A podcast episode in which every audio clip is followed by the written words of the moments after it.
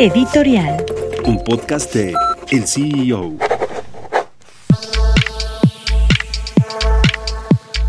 De nueva cuenta, le dieron un revés a Carlos Slim y a su grupo de telecomunicaciones América Móvil con respecto a la intención de entrarle al negocio de la televisión restringida en México, ofrecer servicios de video y poder tener este ansiado cuádruple play que tienen ya otros operadores en el mercado mexicano. El asunto con América Móvil o con Claro Video, que es a través de esta empresa con quien buscó en el Instituto Federal de Telecomunicaciones que le otorgaran este permiso para ofrecer televisión.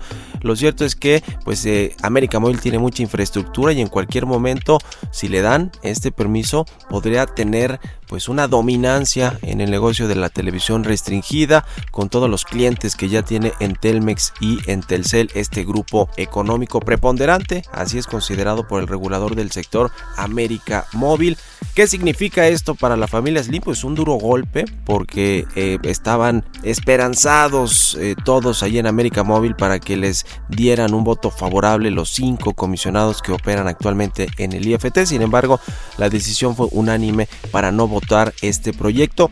Y no le cierran la puerta por completo se va a volver a revisar este proyecto de América Móvil y se volverá a votar en el pleno del IFT ya con otras condiciones, con un nuevo presidente eh, comisionado de este organismo y también quizá ya con las dos nuevas integrantes, dos nuevas consejeras que deben integrarse al IFT. Ya veremos qué sucede, pero no le ha ido bien al magnate mexicano Carlos Slim, toda vez que también desde Estados Unidos se mostraron preocupaciones por la llegada o la posible llegada de Claro Video a la televisión restringida en México.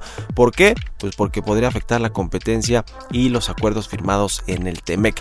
No han sido eh, buenos últimos días para Carlos Slim, tampoco, quizá por el tema de Banamex. Su grupo financiero en bursa dice que analiza, así como muchos otros, la posibilidad de quedarse con este negocio, pero quizá el ingeniero Carlos Slim tampoco sea el eh, que gane en esta competencia por quedarse con Banamex.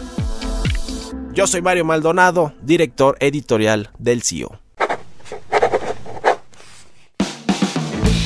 Gracias por escucharnos y los invitamos a consultar más información de noticias, tecnología y negocios en el CEO.com, arroba el CEO-bajo en Twitter y el CEO en Instagram. Soy Giovanna Torres, nos escuchamos la próxima.